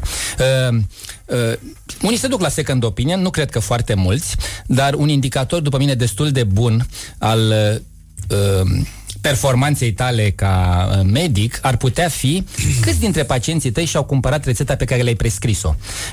Un studiu făcut în Danemarca, nu? Deci o țară civilizată. Comunistă, care, dar civilizată. Da. Unde totul e foarte informatizat și ușor de urmărit când a fost omul la consultație și când și-a ridicat rețeta. I-a urmărit adevărat numai 28 de zile după consultație. Probabil că s-au gândit că dacă omul nu și-a cumpărat rețeta în primele 28 de zile, nu și-o mai cumpără, că puțin se duc la consultație de Paște ca să-și cumpere rețeta de Crăciun, adică cred că sunt puțin, nu. Și au văzut că 30% dintre pacienți nici nu-și cumpără rețeta din farmacie. Adică de ce n-ar face asta? După mine e o singură explicație. Ăla a fost, interacțiunea a fost atât de nașpa că ai zis, dă-o încolo de rețetă, mă duc în altă parte. Nu, ce se întâmplă, știi, de exemplu, dacă duci cu mașina la mecanic și vine unul și începe să umble și n-a început să facă nimic. După ai văzut fața și a deschis capota și spui, nu, lăsați, că vin altă dată, că sunt ocupat acum. Da. Dom'le, dar cine v-a lucrat aici? Da. Cineva a făcut asta. Și atunci, dacă își cumpără rețeta, deja e o chestie. După aia, sigur, pasul al doilea, ca un medicament să funcționeze, întâi trebuie să-l cumperi. Pasul al doilea... Deci, atenție, da? Pasul al doilea, în lumea asta wireless, sunt mulți care cred că dacă au cumpărat medicamentul, e suficient. Nu, trebuie să-l și pui pe piele, măcar din când în când. Și partea asta cu a pune diverse creme pe piele nu-i tocmai așa la îndemână sau agreabilă, că ești obosit, n-ai chef, poate nu miroase frumos, poate... N-are cine să spună pe piele. Da. Și de obicei oamenii pun mult mai puțin decât le spunem noi să o facă. Și firește, în natura umană, când se întoarce la control, spune, dom'le, n-am mers tratamentul ăsta deloc. Dar el de obicei dă cam 50% din cât i-ai spus tu să dea. Pot să-ți spun și cum s-a calculat chestia asta, dacă... Sunt curios, da. Au luat un lot de voluntari, oameni cu facultate, cărora li s-a spus, uite, intrați într-un studiu în care noi măsurăm cât de bine vă puteți da cu crema pe care vă prescrim. E un studiu experimental pentru a verifica cât de ușor e ca cineva să urmeze indicații de tratament. Și le-a dat un tub de cremă, care era o cremă albă, nu mirosea urât, nu producea nicio senzație specială. Și ce nu li s-a spus? Nu li s-a spus că în tubul capacului de cremă era un dispozitiv care înregistra data și ora când tubul era deschis. Și la urmă le-a strâns tuburile și le-a cerut jurnalele, că ei țineau un jurnal în care notau data și ora când s-au dat, precizându-se de la bun început că dacă nu dau cu cremă, ok, e opțiunea lor să scrie, nu m-am dat, nu trebuie să justifice. Și conform jurnalelor, oamenii s-au dat 90-95% din totalul aplicațiilor, că acum ești într-un studiu, nu vrei să faci plăcere de o tehnici, are și ăsta vreun doctorat, ceva, adică... Noi să-l ajutăm pe omul. Să-l ajutăm puțin. Să zicem că ne-am dat cu cremă. Da. Și când au deschis tuburile și au citit alea, au văzut că s-au dat cam 45-50% din aplicații. Acum, sigur, unii critici au zis, dar faptul că deschide tubul nu înseamnă că se și dă. Bun, dar acum e greu de crezut că cineva deschide tubul de curiozitate de 2 ori pe zi, la 9 și la 9 seara. E adevărat, mai ales că nici nu știau că există chestia asta. Și au fost situații extreme și s-au uitat și la extreme, că întotdeauna te uiți la așa de, cum zicea, outliers. Da. Și s-au uitat la outliers și au văzut că au fost doi pacienți care s-au dat la mare fix. Ora și minutul cum scria în jurnal, exact așa s-au dat. Și comenta investigatorul, domnule, nu vă bucurați că ăștia sunt ăștia obsesiv-compulsivi. Nu ți dorești ca pacienți, că ăștia dacă ai întârziat 2 minute la consultație, te reclamă. Ați întârziat 2 minute, ați petrecut cu mine mai puțin decât era prevăzut în contractul cadru. Și un mincinos patentat? Și la capătul extrem era unul care a deschis tubul o singură dată, cu 1/2 de oră înainte de vizita finală, probabil că asta explicând petele de grăsime din parcarea clinicii, unde probabil că storceau tuburile, că am uitat să spun, le și când tărea tubul să vadă cât s-au dat din tub. Și a ajuns să mă întorc la vizita de control și au văzut, tubul plin, mi-l cânteai acum dracu m-am dat. Și l-a stors. A bifat acolo. Da. Asta ne îndeamnă să avem foarte mare încredere în sondajele de opinie. Nu așa? Nu că ar minți oamenii, dar vor să te ajute. Exact, să-ți iasă și ție. Frumos, da. Da, ca și la noi aici, la Rock FM, nu? Cu muzica asta. Oameni, le place la oameni Bon Jovi, e ceva de speriat. Și Scorpions, da. Moartea lor. Așa. Deci, hai să vedem anxietățile moderne. omul modern se sperie și își pune singur diagnostic. Sunt demenți din ăștia care se apucă să citească pe internet și brusc se umplu de boli, nu? Da. Sunt mulți din ăștia? Sunt destui, sunt destui. Cât în procent așa? Vin puțin tulburați? Nu știu, 15-20% să vină tulburați. Restul sunt, cred că vreo 20-25% care s-au uitat și au zis stop, ia să mă duc eu mai bine să întreb pe cineva. Dar nu sunt sigur că au pus la îndoială ce au găsit ei. Dar cred că speră că tu să le dai un răspuns mai bun, o boală mai ușoară. Adică, hai să încerc și la de pe Google, n-am găsit decât astea mortale. Poate că asta, cine știe. Da, poate ne dă ceva ușor, da. Ca la examen. Și... spaima principală e cancerul? Spaima principală e cancerul, da. De multe ori e o spaimă nemărturisită, mai ales că pe piele ai tot felul de chestii. Există destule boli cronice care evoluează îndelungat și omul zice, dom'le, am asta de nu știu cât timp, nu trece, o fi cancer. Și o chestie pe care o fac frecvent, când nu uit, am învățat-o la un dermatolog american, el spunea așa, dom'le, nu ezita să-i spui pacientului cu subiect și predicat, că e mișto sintagma asta. Da. Uite, nu ai cancer. Chiar dacă ție nici prin gând nu ți-a trecut că ar putea să aibă cancer și nu-ți dai seama decât după ce ai spus cât de important a fost, pentru că la unii vezi o ușurare, adică, nu știu, are o trăznaie, nu știu, o eczemă, ceva, psoriazis, lucruri care nu sunt în niciun caz mortale. Dacă îi spui, domnule, nu ai cancer, pentru el e o ușurare. Fiindcă dacă nu-i spui asta, dermatologii se mai disting prin ceva. Sunt tot felul de denumiri astea complicate. Dacă vrei să zăpăcești și pacienții și rezidenții când vin în acolo, le spui, domnule, asta este un caz de pitiriazis lichenoides cronica sau angiocheratoma corporis diffusum. Mai sunt și alte, dar nu le-am repetat direct și n-aș vrea să mă bâlbâi aici. Și atunci el iese. Acasă, da, puțin. El iese acolo și stau aparținătorii la ușă și zice, domnule, ce ți-a spus? Domnule, mi-a zis de aia să mă dau cu crema asta și așa, și a zis și o denumire, a scris aici pe care se înțelege? Mă, dar ți-a spus că nu ai cancer? Și atunci el cade pe gânduri, da, nu, asta da, asta nu mi-a spus. Deci, poți să ai, că nu ți-a spus că n-ai. Da, că asta are de diferită denumire. Denumire, da. Mamă, și merge asta cu... propoziția, domnule, n-ai cancer? Da, e util să o spui. Bun, acum nu o să spui unul cu acne că n-are cancer, dar în general, în situații așa, ai cumva, după o perioadă de, experiență cu pacienții, simți cam când să spui chestia asta. Dar ăștia care vin, vorbim de acum despre administrarea pe baza credinței proprii că ceva ți-ar face bine, pentru că ai auzit de la cineva, ai citit pe internet, genul ăsta de medici ambulanți autovindecători mai degrabă, care circulă printre noi și care din când în când probabil că ajung la medic tocmai pentru o a doua opinie, nu? Dar ca să le confirm că ceea ce fac este bine, nu? Da. Și sunt mulți din ăștia, adică pornesc de la medicamente, tratamente. De obicei nu mai apar medicamente, au tot felul de idei. Acum, faptul că pielea e accesibilă și examinării și tratării, să nu uităm că e accesibil numai doctorului, adică și pacientul o vede și el poate să facă ceva pe chestia aia, că e mai greu să, nu știu, să-ți injectezi ceva în ficat sau în rinic, da? Să pui ceva pe piele. Și sunt mulți pacienți la care vezi clar că erupția e schimbată sau că e ceva în neregulă acolo și nu e ușor să smulgi o mărturisire. De obicei nu e ok așa să fii foarte brutal. Dom'le, cu ce ți-ai dat aici? Că ai făcut să arate rău, nu se înțelege ce e. Trebuie să fii puțin mai empatic. Eu le spun, dom'le, dar și eu am avut toată o chestie asta și mi-am dat cu nu știu ce trăznaie. S-am avut un pacient și acum știu ce trăznaie și puțin l-a iritat și tu cu ce te-ai dat? Și atunci, mă rog, mărturisește. Sau e o șansă mai mare să mărturisească. Și dacă s-a dat cu diferite trăznăi, e ok să faci o pauză, să îl rechem, să-l reevaluezi când efectul iritant al minunilor pe care l-a pus pe piele s-o fi liniștit. Și continuă să dea cu tâmpenii din alea, în general, oamenii? Eu cred că sunt unii care continuă. Pentru că sunt unii care vin, asta m-a surprins, vin, de exemplu, în privat, unde plătești pentru consultație, și vin și tu îi spui, uite, ar fi bine chestia asta. Și el zice, nu, dar n-aș vrea tratament pe cale orală. Bine, am putea cu crema asta, nu, dar n-aș vrea nici cu crema asta. Am putea cu crema cealaltă, nu, dar n-aș vrea nici cu asta, cam cei care efect adverse. Și după aia tot el zice, dar n-aș putea să dau cu, nu știu, rostopască sau cu ce minune de el? Dom'le, sigur, poți să dai, dar de ce mi-ai venit la mine? Păi ce m-a ajutat? Păi dacă te-a ajutat... Deci ne vedem, nu? Da. Îmi amintește o chestie care circula, nu știu dacă e adevărată sau nu.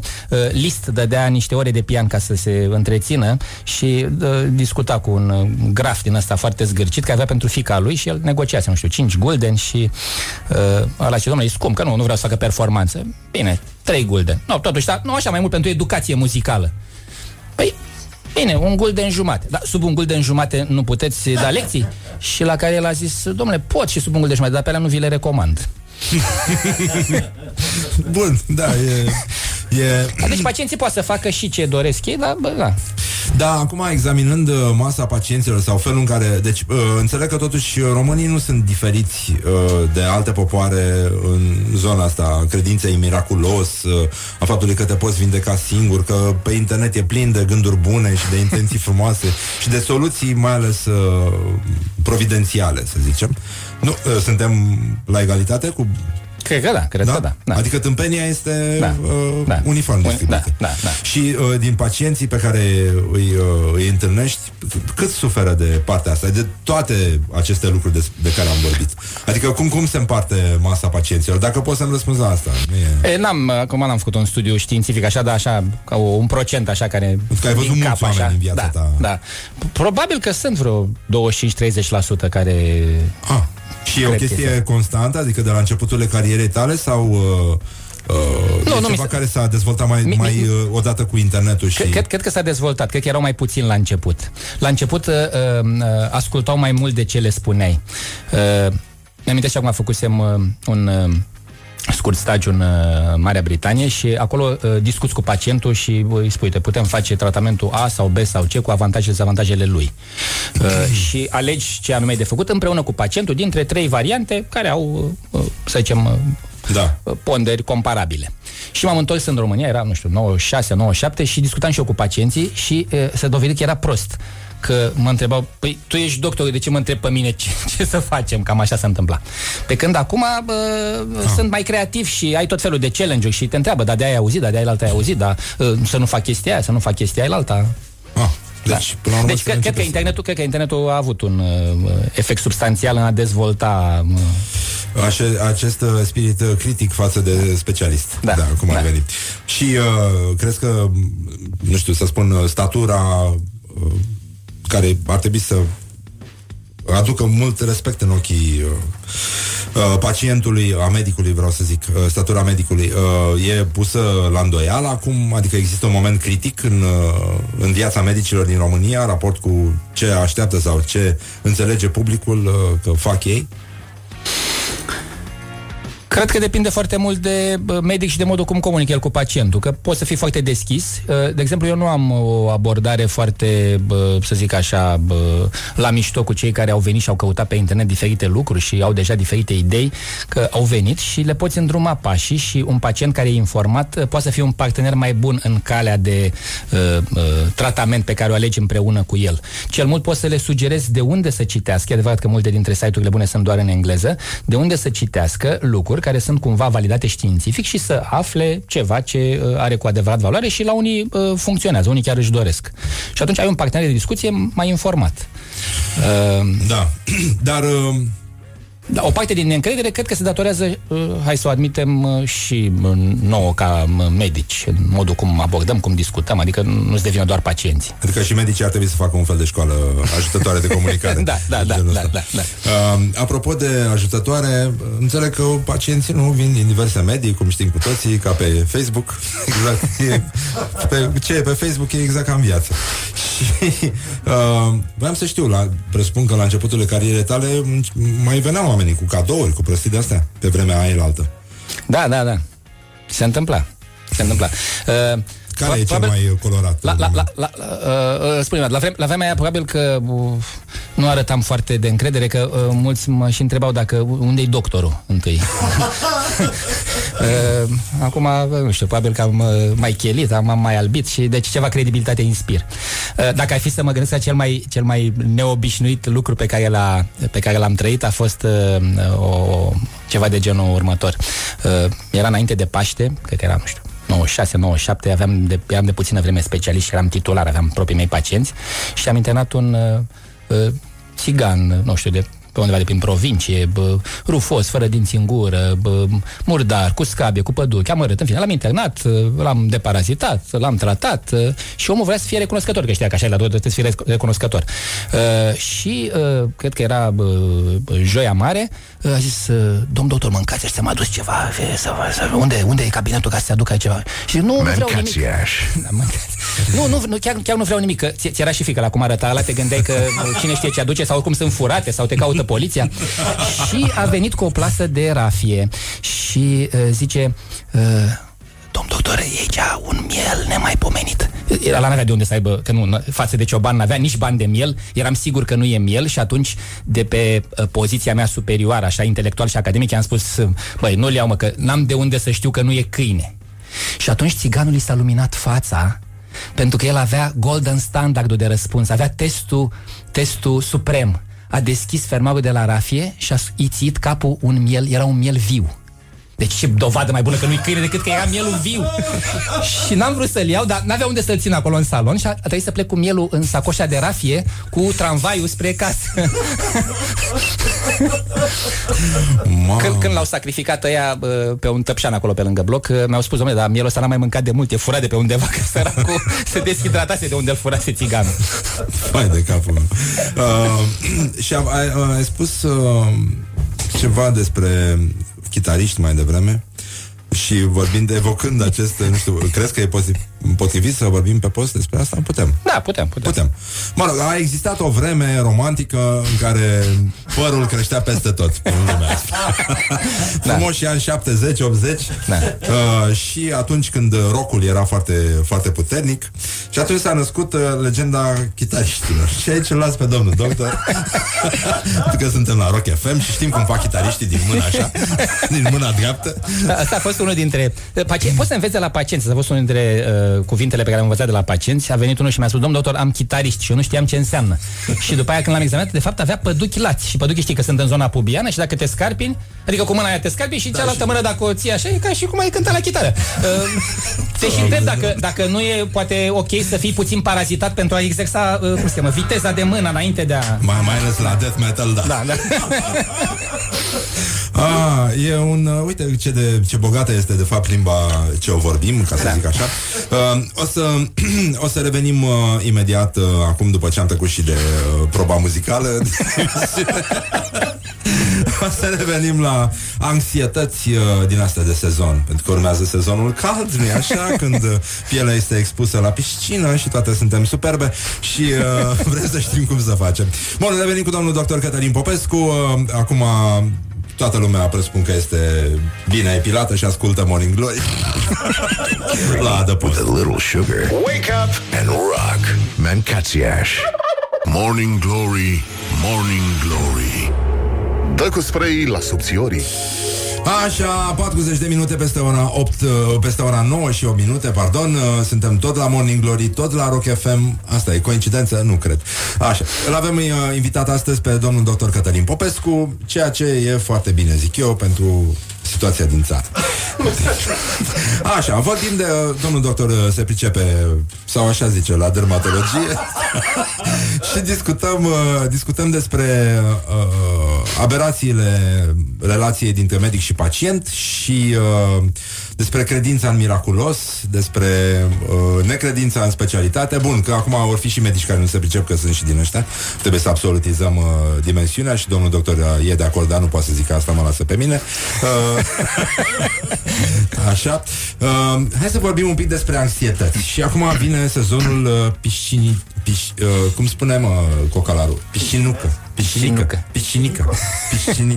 Mergem la piscinică, ce bol luăm de la piscinică? Luăm bol? Nu, cred că luăm nicio bolă. Afară de fire de păr în gură și parfum pe apă. Pe apă! Nu, cred că sunt riscuri speciale, să sunt întrebări de sezon. Cred că în fiecare început de sezon estival dermatologii mei solicitări, domnule, facem un interviu, ce bol poate să ia românul la piscină, ce bol poate să-ți transmită țânțarii, ce bol poate să... Din saună luăm boli? Nu cred că luăm nici din saună. Adică, să reformulez, nu cred că riscul de a lua boli este substanțial diferit dacă te duci la piscină, dacă te duci la sala de sport, dacă te duci în alte spații publice. Eu mai degrabă aș da o altă perspectivă, având în vedere epidemia de obezitate.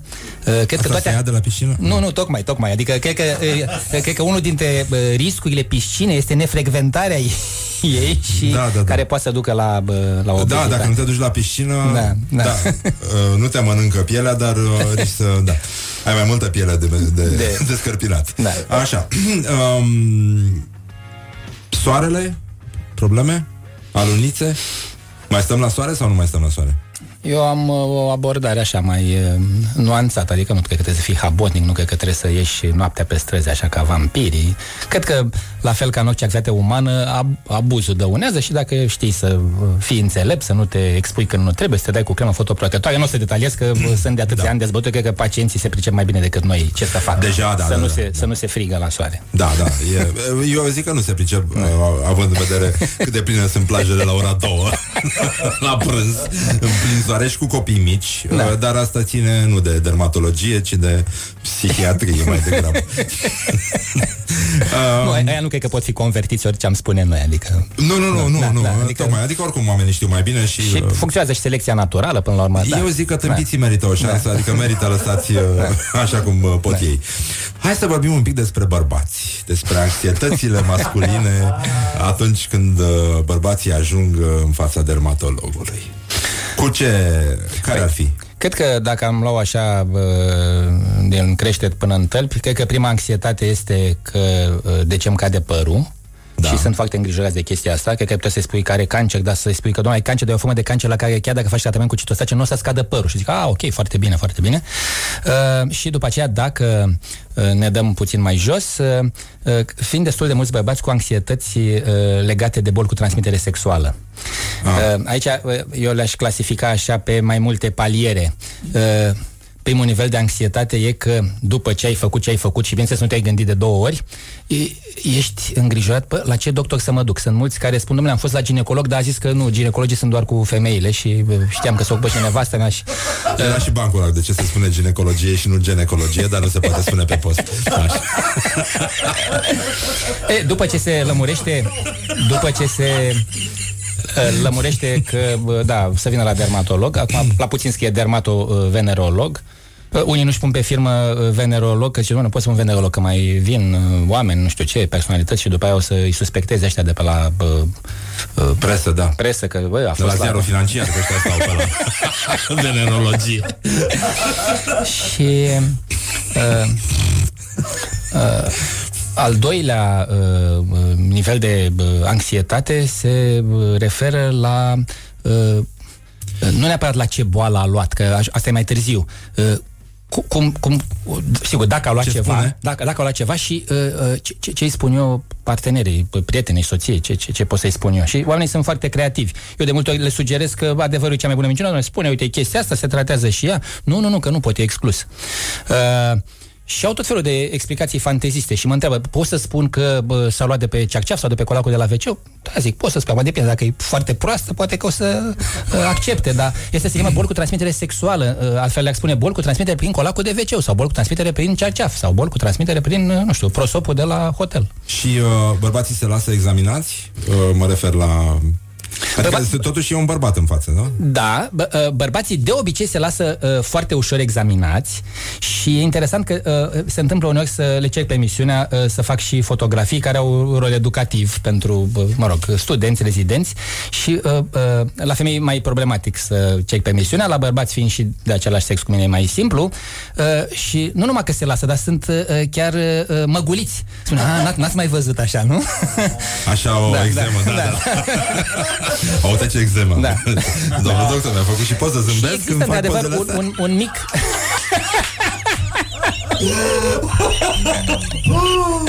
Da. Și sunt și unii care trimit selfie-uri ale zonei pe WhatsApp. Dom'le, sunt plecat și mi-a ieșit asta, ce credeți că am? Vai, cum arăta WhatsApp-ul tău. Doamne, te gândești că WhatsApp-ul e o zonă mai liniștită, dar nu. Dacă ești dermatolog, vin și cu mame? Da, există un subset de nu știu, băieți, nu știu cum să le numim, bărbați, care vin cu mamele la consult și intră, se așează și mama face, spune toată povestea. Uite, ia ieși ceva acolo și așa și așa și după aia spune: ia, Ionel Nicușor, ia dă-ți tu pantaloni și arată-i domnului doctor unde ai tu chestia. Și el se conformează și singurul meu gând e: ferească Dumnezeu dacă, deși cred că e riscul mic, ce femeie l-a luat pe asta săraca de ea. Vai de capul meu. Sună destul de sinistru. Da. Am avut și 1-2 pacienți care mi-au cerut voie înainte să prezinte zona genitală. Aveau mănuși cu ei, ca să nu ceară de la mine, și au zis: pot să-mi pun mănuși? Și au pus mănuși. Și după aceea au... da. Adică sunt unii care sunt grijulii. Adică, de unde și vorba, e bine să te porți cu mănuși. Da. Adică fă-o, dar cu mănuși. În fine. Așa, să nu intrăm în zone mult mai periculoase. Da. Și care e după tine, domnul doctor Cătălin Popescu, boala principală de care suferă lumea, în afară de asta de piele, așa? Adică ți se pare că lumea s-a dus cu capul sau suntem bine încă? Sunt mulți care sunt foarte îngrijorați că e de la stres și nu neg că suntem așa mai furioși, mai irascibili, mai tensionați, dar destul de puține lucruri au cu adevărat legătură cu stresul. Stresul e un foarte bun suspect de serviciu. Acum, dacă nu ești în stres, probabil că ești vreun din ăsta... Ești nesimțit total. Da. Dacă n-ai stres deloc. Deci stresul ar fi. Da. Bun, păi, nu știu, să încheiem și emisiunea, pentru că se pare că avem o șansă unică să dăm știri la fix. Ceea ce n-ar fi foarte rău. Unde te găsesc oamenii? Mă găsesc la Medsana, da? Unde consult, colaborez cu ei de 20 de ani. Bun. Și sunt și la Spitalul Colentina și la UFK-ul Davila. E bine, da. Îl găsiți și pe Facebook, puteți să dați. Da. Nu are pagină de like. E pagină de like? Am. Da? Bun. Dr. Cătălin Popescu, da. Da. E foarte bine. Păi gata, nu știu, încheiem fără mâncărim, fără osturim. A fost o emisiune foarte plăcută. E ca o cremă din asta de protecție solară. Da. Mulțumim foarte mult. A fost foarte bine și sperăm că avem deja un coleg care a spus că s-a regăsit în descrierile domnului doctor. E genul care se uită bine pe internet înainte să se duce la un consult. Așa că sperăm că tipologiile pe care le-a descris domnul doctor Popescu să vă ajute și să vă dea, și mai multă încredere, să consultați un specialist și, în general, să ascultați Morning Glory, pentru că despre asta era vorba. De fapt. Pentru că aici nu te mănâncă, nu te ustură. Așa, bun. Și, într-adevăr, lucrăm totuși cu mănuși. Adică încă mai lucrăm cu mănuși. Mulțumim. O primăvară frumoasă și fără... efecte adverse, ca să zic așa. Mulțumesc și eu, mulțumesc. Bine, mulțumim. Așa. Acum ne-am mulțumit toți unii alții. Ceva de speriat. Bun, vă mulțumim frumos și noi. Până mâine, când se face la loc joi, deci vine Badea pe la noi. Laura Popa, Ioana Epure, Mihai Vasilescu, Horia Ghibuțiu și din regia tehnică de emisie Răzvan Exarhu. Vă pupă dulce pe ceacre. Până mâine. Pa, pa. Așa. This is Morning Glory at Rock FM. What the duck is going on?